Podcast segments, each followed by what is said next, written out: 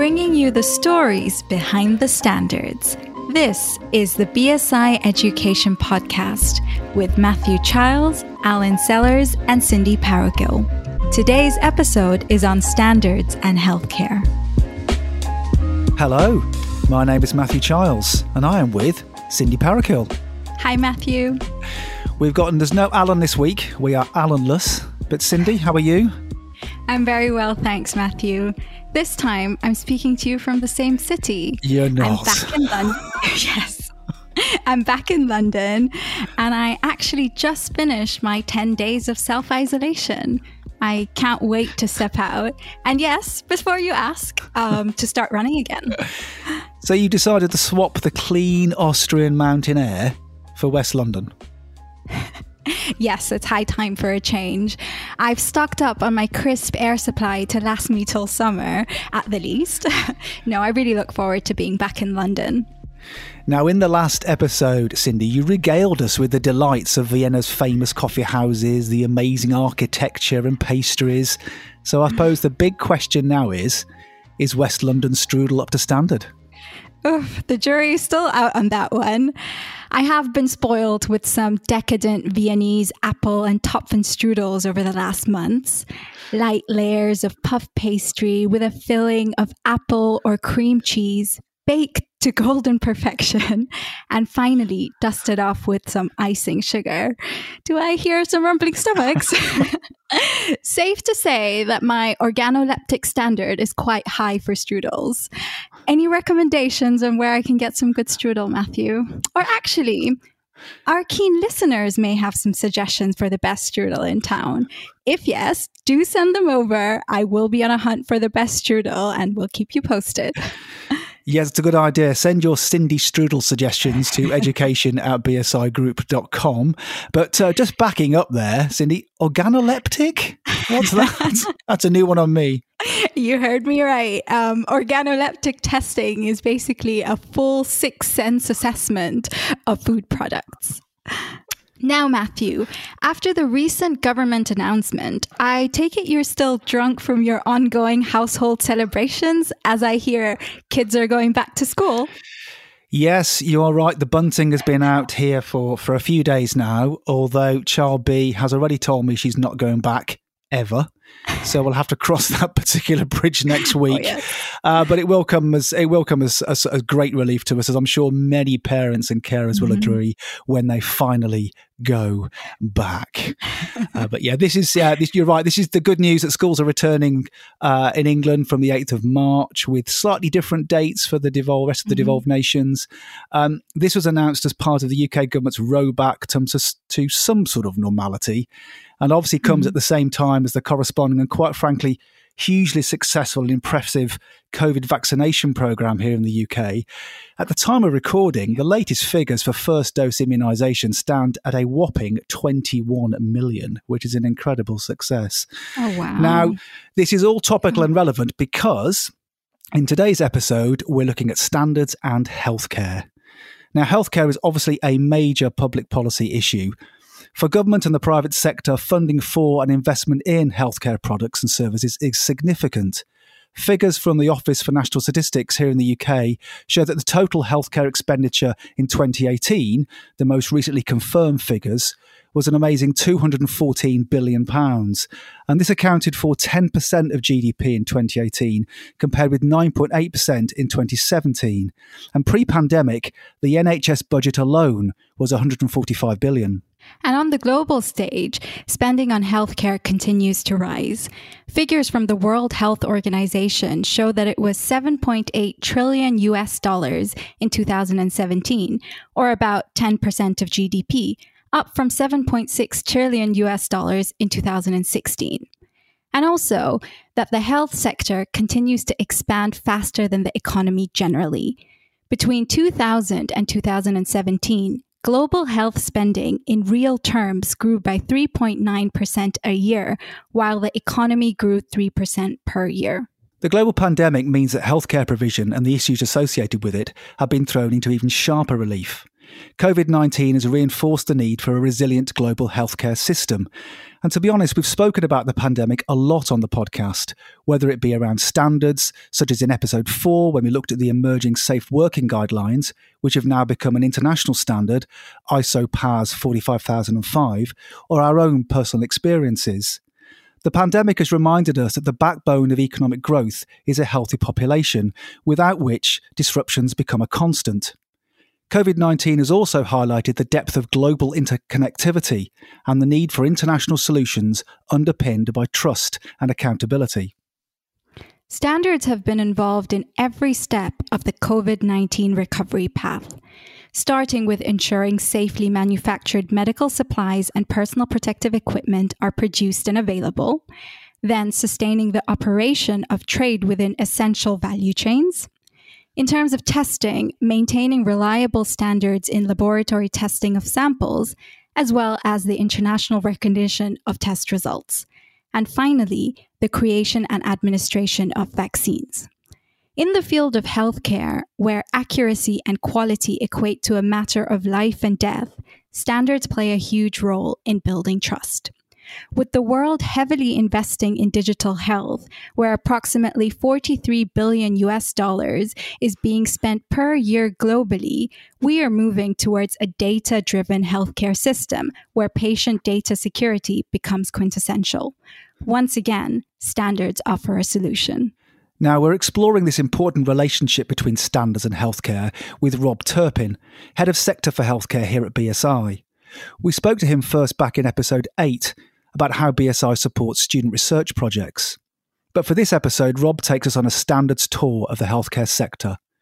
As well as COVID 19, he talks about the key drivers of change in the sector and the interplay with standards, including the implications of Brexit on the regulation of medical devices.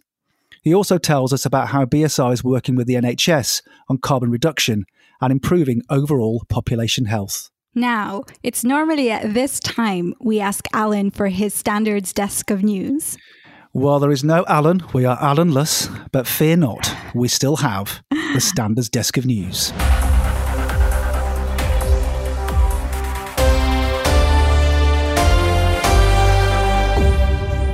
The headlines this week batteries boost for electric vehicles, and public transport goes smart. BSI has published new standards as part of the Faraday Battery Challenge standardisation programme to help support the UK's electric vehicle capability.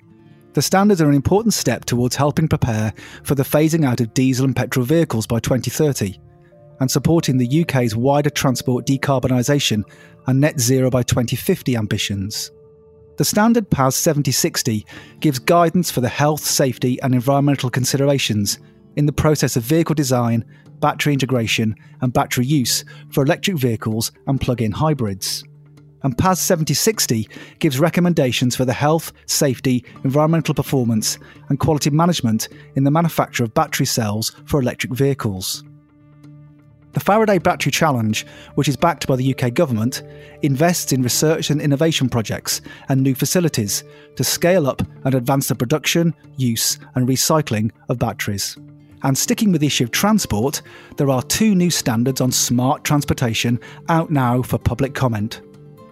ISO 37181 provides guidelines for the successful introduction and organisation of autonomous vehicles. Addressing the issues of both public and private transport, it aims to enhance the safety of transport on public roads and address city challenges such as ageing populations and diverse travel demands. ISO 37168 aims to help industry, government, and society to share useful guidance in the stage implementation of automated shuttle and delivery services, with a special focus on demand responsive passenger services. The idea behind this standard is it will help to accelerate innovation and deliver smart transportation in cities. Get commenting now and help shape how these standards develop. Now, as always, you can find links to the Standards Desk of News stories in the episode notes. And just to say, we will be covering standards and transport in a future episode.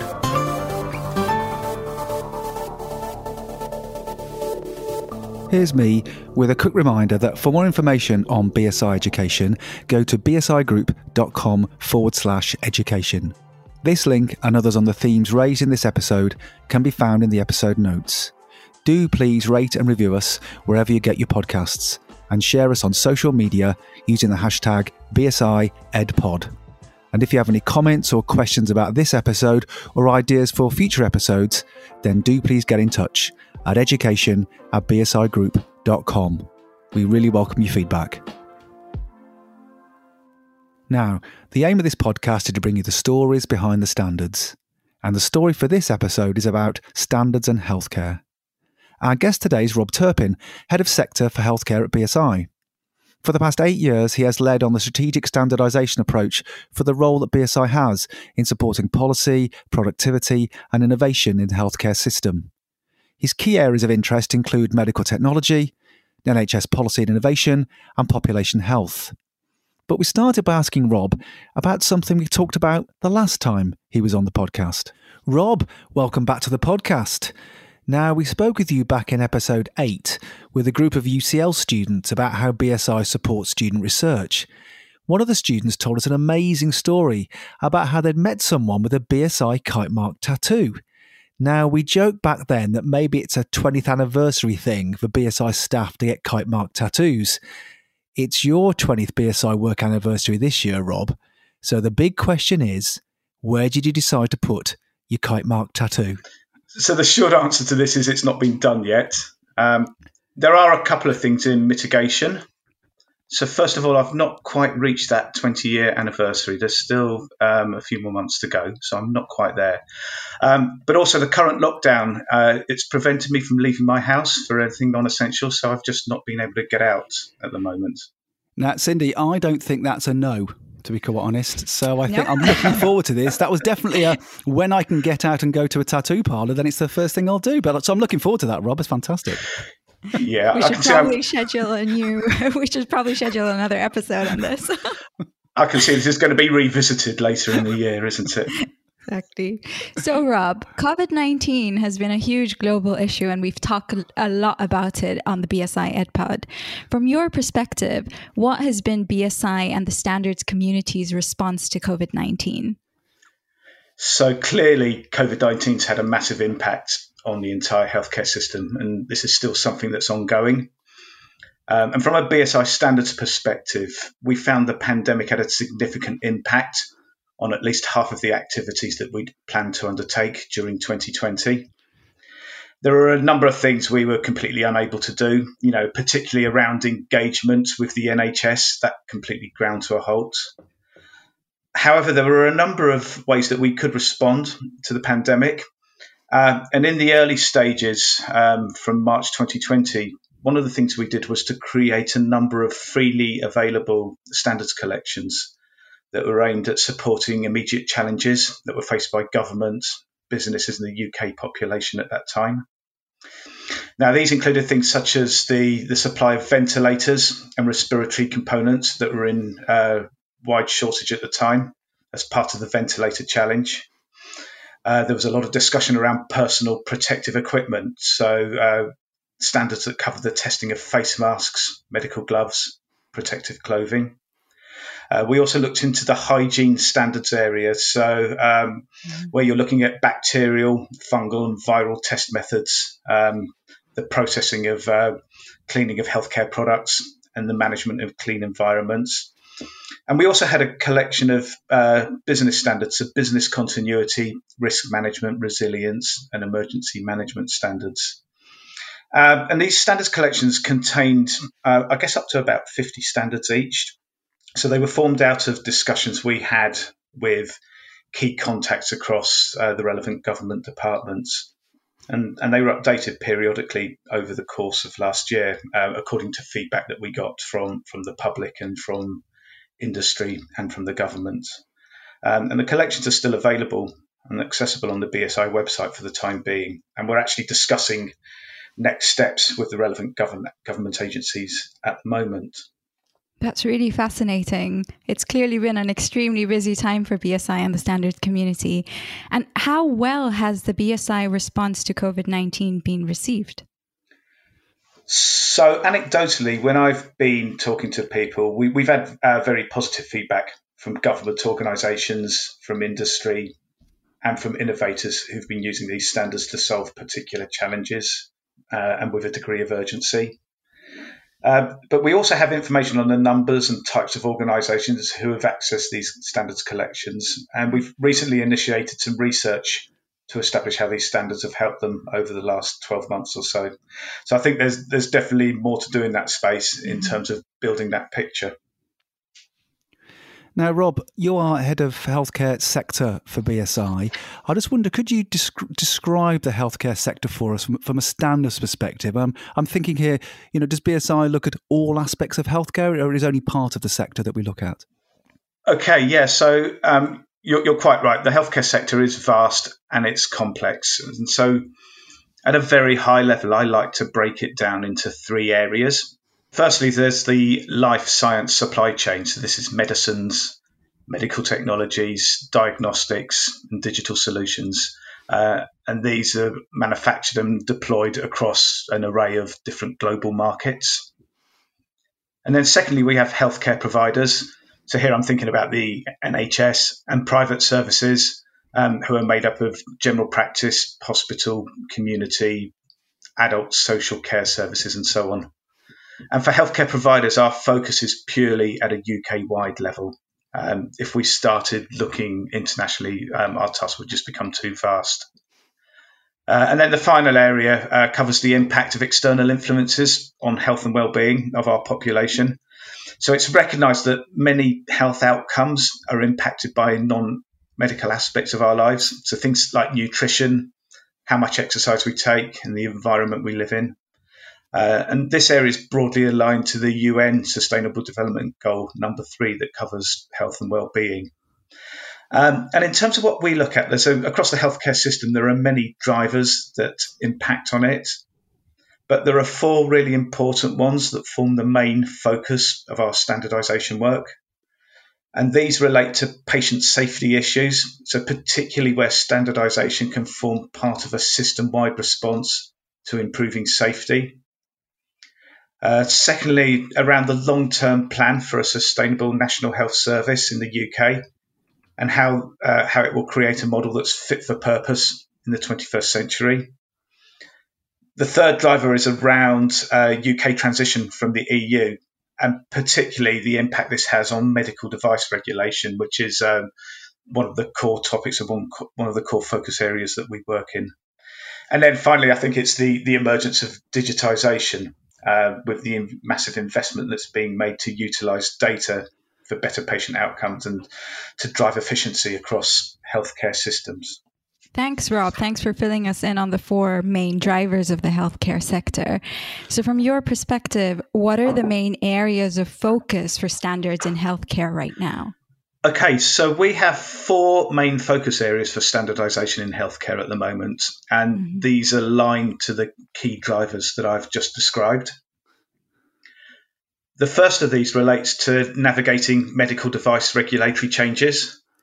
So, standards are an integral part of the conformity assessment procedures that ensure any devices placed onto the market are safe and that they perform properly according to their intended use. New regulations are coming into force in Europe later this year, and regulations in Great Britain, but interestingly not Northern Ireland at this time, will start to mm. diverge from these. So there's an opportunity for us to provide clarity around the standards landscape as these new regulations are established.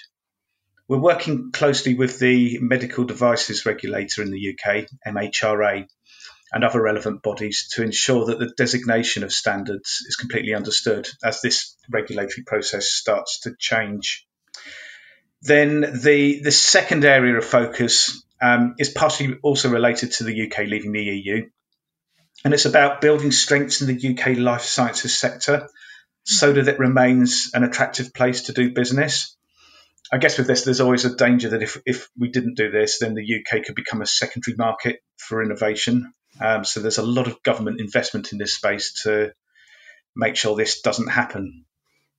Um, currently, we're seeing a massive amount of investment and focus on building infrastructure for data driven healthcare. And data driven healthcare is all about utilizing personal health records and associated patient data uh, and images from individuals to create solutions that provide earlier or quicker diagnosis of disease or can target the best treatments towards each patient.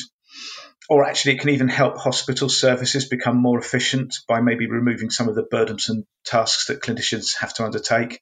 So it frees up their time to undertake more, you know, more complex analysis. Um, and so, a good example of where this is currently happening is with chest x rays of COVID 19 patients.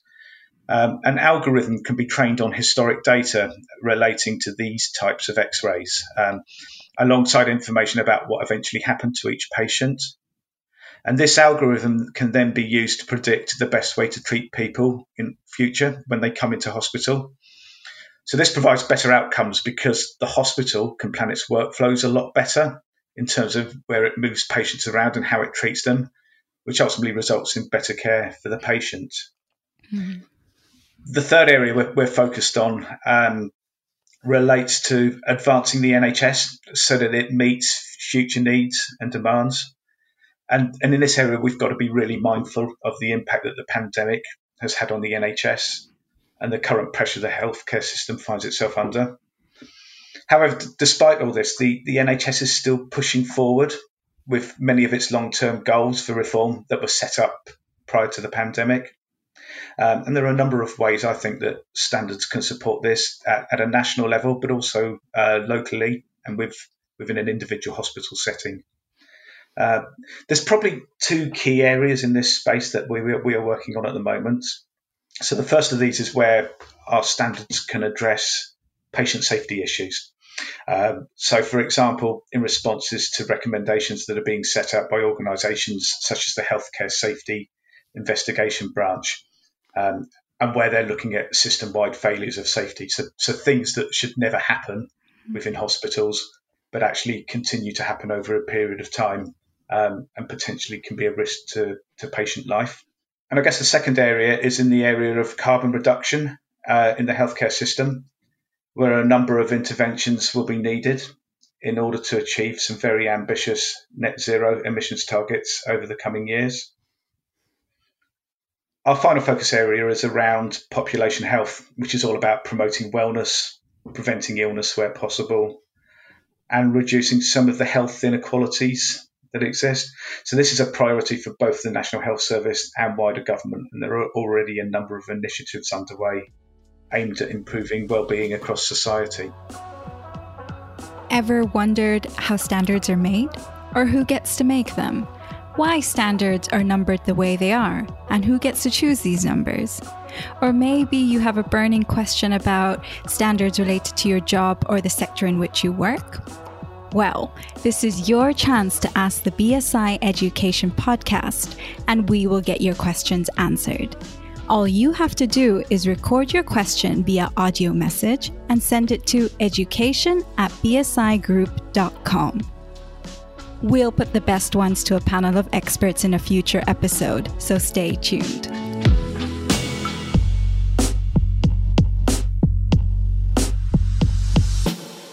That's really interesting, Rob. Um, I'd actually like to learn a bit more about the last two points you made on carbon reduction um, and net zero in the NHS, as well as the wider population health, um, specifically where BSI can contribute. Starting with carbon reduction, this is an area we've only really started looking at um, in the last few months, but already we're, we're starting to see a number of areas where standardization will be needed to address challenges in the system. Uh, there was a report published in October, uh, October, October 2020 um, that highlighted that the NHS is accountable for somewhere between 4 and 5% of all of the UK carbon emissions. And so they've set themselves some really challenging targets to become greener and to work towards becoming net zero. Uh, in January, I ran a healthcare webinar as part of the BSI Net Zero Week and I was really astonished by the high level of interest. So, over 500 participants, and we had some really good speakers giving their perspectives of carbon emission reduction from clinical, government policy, and hospital infrastructure backgrounds. I think there are several opportunities for standards to support net zero healthcare that we want to explore further. Um, and I guess for me, these broadly fit into three buckets at the moment. So the first of those is that um, a large proportion of carbon reduction will be achievable through improvements to hospital buildings and hospital facilities. There's already a connection between NHS building guidelines and the BSI standards collection. So we've got several hundred of our standards already cross-referenced in, in uh, building guidance. And this gives us a really good entry point, I think, for a wider discussion around carbon reduction and achieving net zero across NHS buildings. Secondly, one of the things that came out of the, the recent NHS report was they will be asking their supply chain to do a lot more to reduce carbon. And, and this will be by ensuring that medicines and technologies um, and other product and service providers are working towards becoming net zero. And this is this is obviously going to open up a massive debate around how do you recognize a supplier who is actively reducing their carbon footprint, um, but actually may not offer the cheapest solution. So I think there's a lot more to come in this space. Uh, I mean, BSI involvement could involve standards and guidance that, that help the supply chain prepare effectively for uh, for net zero in a healthcare context. And we're already starting to see some momentum with this discussion. Um, uh, and certainly, even within the next couple of months, I've got some conversations in this space. The final area relates to engagement with clinicians and the environment. For example, there is a growing interest amongst general practitioners and doctors who believe uh, that they are, as they are a highly trusted profession, they really should be taking the lead in healthcare carbon reduction. So I think potentially there's an opportunity for BSI to draw on our cross sector knowledge by distilling information relating to greener practices into something that could be digested by healthcare professionals. So, Rob, um, uh, and zooming in into the last point, which was on wider population health, could you fill us in a bit more on that? Our aim is to utilise the breadth of BSI's cross sector knowledge to help policymakers, businesses, and society in general address some of the long standing critical challenges that we see relating to, to health and well-being, um, inequalities in healthcare, um, and I guess potentially also um, continue with any urgent responses in relation to the, the COVID 19 pandemic. Um, a key aspect of this does involve researching the trends and cross sector influences that address long standing uh, population health challenges uh, so that BSI can start to build thought leadership materials to drive the discussion around this topic. But we also want to consider how BSI can address unmet needs in the National Health Service and the wider social care system. Um, a good example of this is where uh, we're proposing to work with the NHS to deploy our forthcoming PAS standard that covers building design for people who experience neurodiversity. So at the moment, there's plenty of uh, guidance out there on how to design a building so that it provides access for, for people who have physical impairments. Uh, but there's nothing that covers design for dementia and people with autism, for example. So you know, there's there's definitely gaps like that uh, that can be filled that, that reduce inequalities. And uh, I think the other thing in this space is there's an opportunity for us to further develop our global leadership role in ISO. We already run the secretariat of an aging societies technical committee, um, and that's already using some of our uh, nationally developed content as seed documents for international standards. Um, so some work we did on dementia friendly communities is an example of, of where we've taken that from a national level um, and that's that's now working towards becoming an international standard. I think that's something we would look to continue going forward. Rob, you've given us a fantastic tour there of the of the sort of main areas of focus for for standards in healthcare right now. You've talked about the global context of, of medical device regulations, advances in data driven healthcare, issues around carbon reduction and net zero in the NHS, and then the sort of wider population health issues and promoting prevention rather than than treating illness. I just wonder as a, as a final thought, you know, where do you see healthcare going in the future? Yeah, it's a good question because I've actually been thinking a lot about this recently. Uh, and the trends, I think, seem to be taking us from a present day situation where we're mainly focused on treating illnesses to a, a future healthcare system that's built around promoting wellness and you know, and, and trying to keep people out of hospital. So you can already see this shift uh, emerging across the focus areas that BSI is working in. You know, for example, uh, new medicines, technologies, data-driven solutions are being used uh, to identify health conditions much earlier, and therefore try and keep people out of hospital or, or you know utilize the hospital system as little as possible. Um, we're starting to see new models of care being introduced that start to join together local health services in a more seamless manner um, and provide better collaboration and understanding between the different organisations and components of the healthcare system. So typically in a in a local region that might may be made up of you know one and a half million uh, population. Uh, traditionally, you might have five clusters of general practice, five hospitals, and five local authorities, and a few other organisations. So maybe up to 20 organisations that traditionally all competed against each other. And it's about bringing all of these together so that everything is much more joined up. Um, and I think we're also becoming a lot more aware of climate change and external factors that um, have an impact on our health.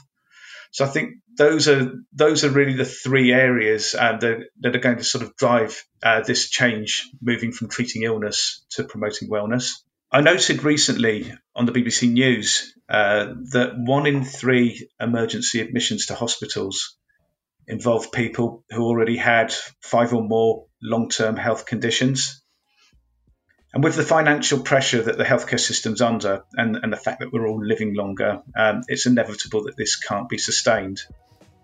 So, in future, we're all going to have to start uh, to take a greater responsibility in managing our wellness while ensuring we've still got a healthcare system that can support us when it's needed. You have been listening to an episode of the BSI Education Podcast. To find out more, visit bsigroup.com forward slash education.